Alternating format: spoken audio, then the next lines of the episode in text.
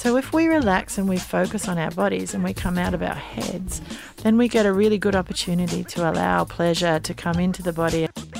Because there definitely is an economy for the buying and selling of nudes. Where do I start? What do I do? How do I touch myself? What bits should I be exploring? How we can buy subscriptions to sexy information. Come on. That's right. Tanya Koens is here with us, our resident sexologist and pleasure activist. I absolutely love that title, by the way. What are we going to be chatting about today? I believe how we can use our wallets to support sex workers and the sex industry. Is that right? Yes, and also how we can buy subscriptions to sexy information, learning, and um, and just stuff that we might like to have a look at ourselves. Yeah. So, are there any new apps or services that you're interested in at the moment? Um, oh, gee whiz, I'm interested in all sorts of things. Uh, I don't know about new. I think we were going to talk today about, oh my God, yes. Uh, and that's been around for a little while, but they're constantly updating the site. Uh, so that's that's a good thing. So we're going to have a little bit of a chat about that. And also fans only. Yeah, we're going to talk about that a little bit. And yeah, we'll just we'll meander around and, and see what's out there for people wanting to learn, but also for people wanting to share and maybe even people wanting to sell. That sounds really, really good. So tell me a little bit about OMGYes. What exactly is that? How does it work? Okay, so this is a site that's um, put together. It's a series of instructional videos, and it's um, it's it's a brilliant site because it's all about learning for arousal and pleasure for people with vulvas or people who play with vulvas, right? So whether you own one or whether you play with one, it's pretty important information for us to have, and it's often neglected in sex education. Yeah, I think a lot of folks need to learn, uh, or they, they tend to learn. We all tend to learn what gets us off, right? Somehow we work, we figure out, oh, this feels good if I do this. And we can learn how to give ourselves an orgasm in a particular way. And then it's kind of interesting because for a lot of people, they don't explore further. So we learn what I call the superhighway to orgasm, right? So research shows us that for both men and women, when they're masturbating, it takes about four minutes for them to reach an orgasm on average, right? Yep. So there'll be some people that are faster and some that are slower.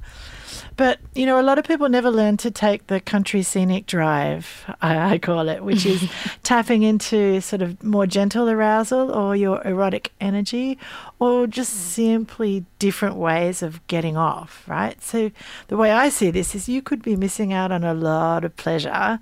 And this site offers a bunch of research plus videos of different women with, with um, differently configured vulvas showing what works for them and talking openly and honestly about their bodies and arousal with no shame. I mean, what's not to like about that? Yeah, exactly. And I mean, it's very interesting that you say on average it takes men and women about four minutes four because minutes. I think then you just get into a habit of that. It's like if you know exactly what to do, it, it's over right. so quickly. And where's the fun in that? Yeah, that's true. And then if you look at, because uh, there's a lot of research done around um, heterosexual sex, where there are measurements. Like, so for guys, the minute they, from time of insertion of penis into a vagina, it takes on average five and a half minutes before they orgasm, right? That's average again. Uh, but for women in partnered, partnered heterosexual sex, it takes on average 17 and a half minutes of stimulation. Wow. Okay. And when I looked at that, I was like, wow. So when we're doing it for ourselves, it's four minutes because we know what the story is. When we get somebody else involved, it takes a lot longer. And then people, because because some parties can orgasm faster than others, they then tend to, you know, the the people with vulvas tend to think, oh, what's wrong with me? I'm taking too long. This isn't great, and they go much more up into their head, which interferes with, with their ability to actually tip over and have an orgasm. So, this sort of stuff, learning about your body, learning what's nice, learning that it's okay to take as long as you want and do whatever's necessary is really great information. Yeah, I can imagine. And um, there is a big crossover between research and lived experience um, that you get on this website. How important do you think that is when you're trying to educate about orgasms? Well, I think it's pretty good because often a lot of sex experts put themselves out there because they've had a lot of sex in their own particular way, which, you know, good for you. But uh, that's not everybody's way. And I think the research kind of makes it normal for us. So if you see someone doing something and you're like, ah, oh, that works for me, or I'd like to try it, and then you see research that says 64% of women or people with vulvas like to do it this way, or 85% of people think this would be a good idea, then you don't feel so weird right? I, I, constantly in my work with clients, when I talk to them and give them statistics about how many people experience this, or it's not unusual to have this difficulty or to arouse this way, you can see people visibly slump in the chair going, Oh my God, really? So I'm normal. I'm not the weirdest freak on the planet because I don't know this or that this isn't working or because I like it this way. Yeah. yeah. So the research is great. I can imagine. And there are a lot of techniques that they teach about on here that I've never heard of, like signaling, hinting, rhythm, accenting. Yeah. Are these terms that you would use in your work? No, they're not. Actually, I don't use these terms. I, I think that they've put them into nifty little segments and use their own terminology, which is great. But all of these things are things that I would say any good sex therapist, sex coach, sex educator would be teaching in. So things like hinting. Um, it's it's not a not a term that I use, but it's definitely a technique that I teach. You yeah. know, when I'm talking about anatomy and arousal, and the need for folks with vulvas to have at least 15 or 20 minutes of foreplay before they start putting anything in or near them, then I'm coaching them to people to start on the outside of the body and work their way in, and often suggest just teasing genitals by an occasional brush or a little hinty touch, but not committing to it, so that people start to get very excited. And basically, my technique is wait till the genitals are crying out for touch because you've given them so many hints that they're like, all right, all right, all right, I'm ready for you to come here now, rather than jumping on them and starting and leaving the rest of the body out. Yeah, I can really imagine how that would make the whole experience a lot more exciting. Yeah, if you have a lot of lead up to it. That's right. So, so that's a hinting. Framing is um, uh, it's what we were just talking about actually people being up in their head and stressing and worrying about sex. So when you think about that it's like what framework am i working under here and how am i looking at it? So i think uh, women in particular are not socialized to love their genitals. We get messages that our genitals don't look good, they don't smell good, they don't taste good, they're um, ugly, they they uh, get us in trouble, they're dirty, they bleed, they get you pregnant none of that's very sexy. Yeah? yeah. And then because people don't know how to drive them, our vulvas get treated as just too darn pernickety for a lot of people. It's like, oh, well, I don't want to go there, or I don't know how that works. And we seem to be in a hurry to, to give people with penises a lot of pleasure. And that's been the drive of Western sex.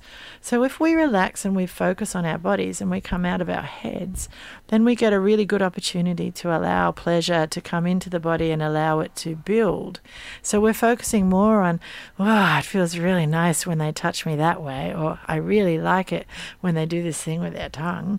That kind of stuff keeps you present and in your body, not up in your head going, oh my God, why am I taking so long? Yeah, makes makes a big difference. So it's how you're framing it.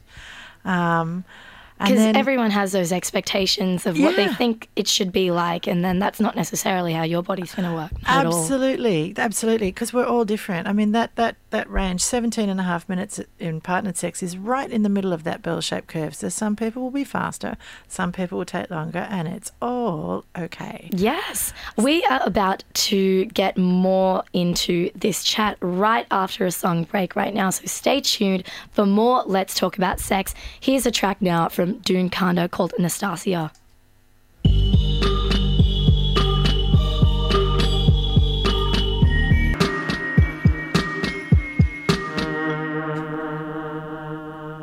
Doone Kanda there with Nastasia, and you've caught us right in the middle of Let's Talk About Sex with Tanya Koens. And we were just talking about OMGYes, a new website that teaches you all about how to orgasm if you have a vulva or if you play with a vulva, correct? Yes, correct. Now, what do you think it is about this site that people are saying is so exciting? Um, I think it's exciting because it actually gives practical tips and techniques that help people work out ways in which they can explore their body. I know it's quite daunting when people are like, all right, I know I need to work out what I might like. Where do I start? What do I do? How do I touch myself? What bits should I be exploring? It, it, so you're sitting there going, well, I know I need to work shit out, mm. but how? How? You know, it's like starting in a classroom without any books without any instruction. So here there are people saying, well, look, this works for me. Why don't you try that? And what I love about this site is that they're not normalizing uh, any one technique. There's not one true way to get yourself off. There's lots of different ways. And they're not normalizing any particular types of genitals, which you'll often see in porn, that, you know, people have, they all look one certain way, which can create a lot of shame for people. So they have different women talking about different things, uh, and it's really great. So I think the groundbreaking part of it is it focuses on pleasure. Yes. And it celebrates uh, and encourages difference. There's no normalizing. Yes, and I feel like I already know the answer to this question, but would you recommend a service like this? Um, I do. So I recommend Oh My God, yes, but also my colleague Cyndi Darnell, who used to be in Melbourne and is now in New York, has a fantastic product called the Atlas of Erotic uh, Arousal and Desire. And this is the best, hands down, anatomy information that I've ever seen. So it's amazing. It's affordable. She's got four classes there. There's one called Vulva Palooza, all about the vulva. There's one called Squirts and Gushes, all about squirting and gushing. There's one called The Penis is Mightier Than the Sword. And the last one is called But That's Not All. So she's um, talking all about our anatomy and our arousal, and she shows with fantastic illustrations what happens when you get turned on and what happens in the body and what's happening and what you can do to actually feel good. So it takes a pleasure focus again.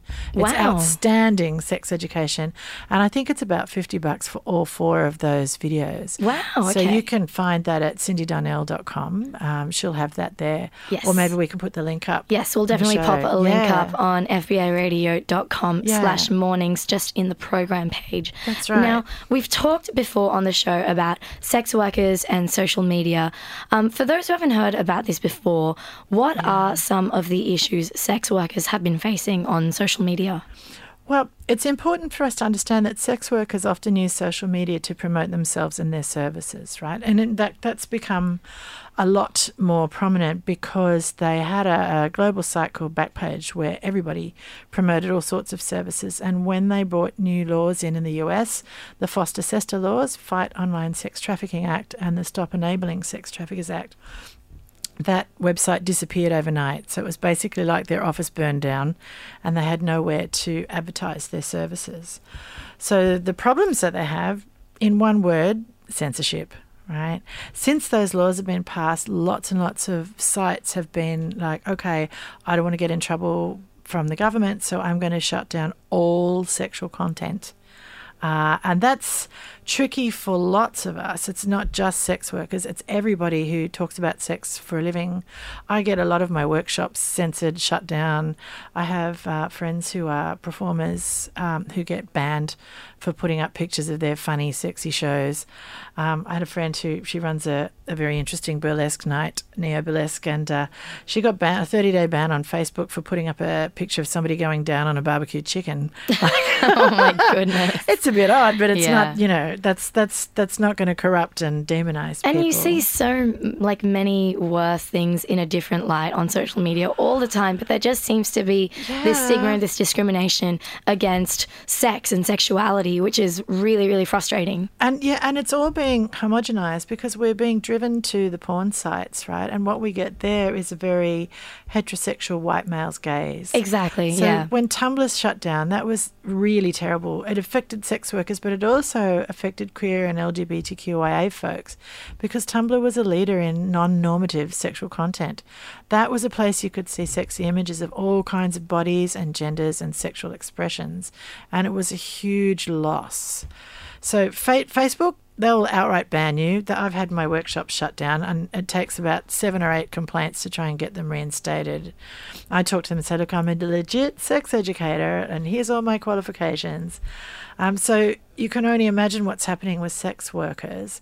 They um, they have things. So Facebook will give you an outright ban. Places like Instagram and Twitter will shadow ban people for having sexual content in So there. does that mean they just take down the photo or Well, no, it's kind of like stealth banning or ghost banning, they call it. So it's blocking or partially blocking a user so, or their content so that the online community can't see either what they're saying or what they're posting, but they don't tell you. so Oh, you're okay. like, hey, look at me, here's my images, rah rah, and you don't realize that maybe only four people are seeing it. right? Uh, so it might be that your followers can see it, but no new followers. They might prevent you from having new followers sign up. Uh, they might prevent you from commenting anywhere. So it's when you partially conceal or you make people invisible, then um, they're kind of hoping that the absence of reactions to your comments will make you go, oh, this is a terrible site, I'll just go. So they're kind of trying to frustrate people into leaving. Uh, and then they realize, you know, if they do it that way, then the spammers and the trolls don't create new accounts. So it's pretty shitty because you don't realize often that you're shadow banned and people have to sort of get their friends to check in. Yeah. And I think the issue for sex workers is they need to find places to safely promote themselves and their services, right? It's and it's getting more and more difficult.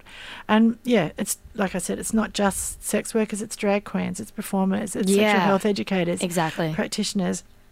There just seems to be a global shutdown in sex. So all the stuff the radical feminists fought for in the 60s and 70s is now being shut down. know. I'm, I'm a bit bewildered at this. Agreed. And I mean, it's really, really strange to me that, um, like, you know, a lot of these sites are kind of like afraid to cash in, even because there definitely is an economy for the buying and selling of nudes and other sexual content. Yeah. It could be fruitful for everyone. exactly. So know your business. Exactly. Because we're just seeing how technology is fantastic for things like, oh my God, yes.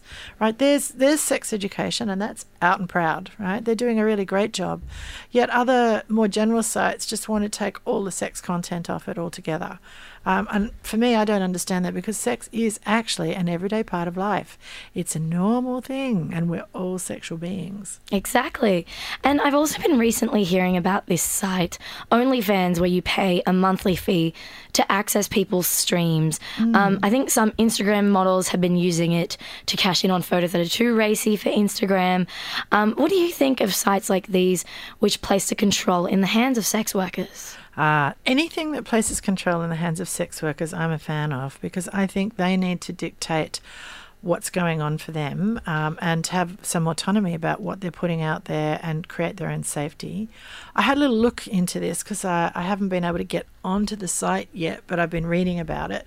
Um, and I can see the idea behind it, and it feels different to porn, right? I, it feels a little bit more like the amateur porn sites, but with much more interaction. It's a lot more personal, right? It's a bit customizable almost. So, and when you think about that, sex is quite a personal thing, isn't it? When it gets commodified, that's when we start to get shame and we start to get normative stuff, and you know, people are sort of being pushed into a corral or a way of being. Where, you know, so when you think about sites like Pornhub, people are viewing quite hardcore porn on those sites. And the users of sites like OnlyFans, they want connection and they can find what they want by subscribing to actually specific types of people or activities. And so I'm really interested to read that some of the more popular earners on the site, and people are making big money, um, they're not actually posting porn or overtly sexual images. Sometimes it's like, here's me in a pretty dress.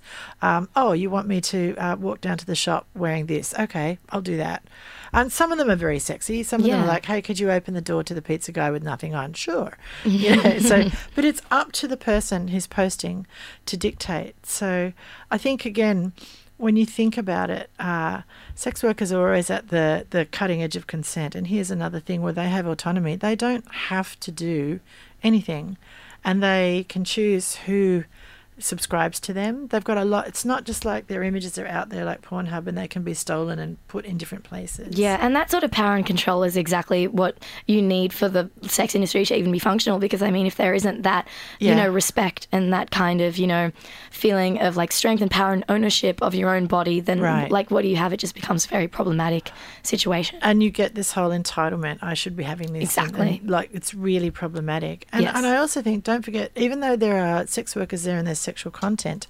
These sites are for everybody, so it makes it easier for you to put pictures up and not fear about them being stolen, all sorts of things like that. They're, they're working out all of their technology there because they're quite new and um, they're proliferating, so I think it's going to be a thing. Yes. Thank you so much, Tanya Koens, for coming in. This has been Let's Talk About Sex. We'll pop all of the links up to all of the sites that we've been chatting about on fbiradio.com slash mornings with Bridie Tanner.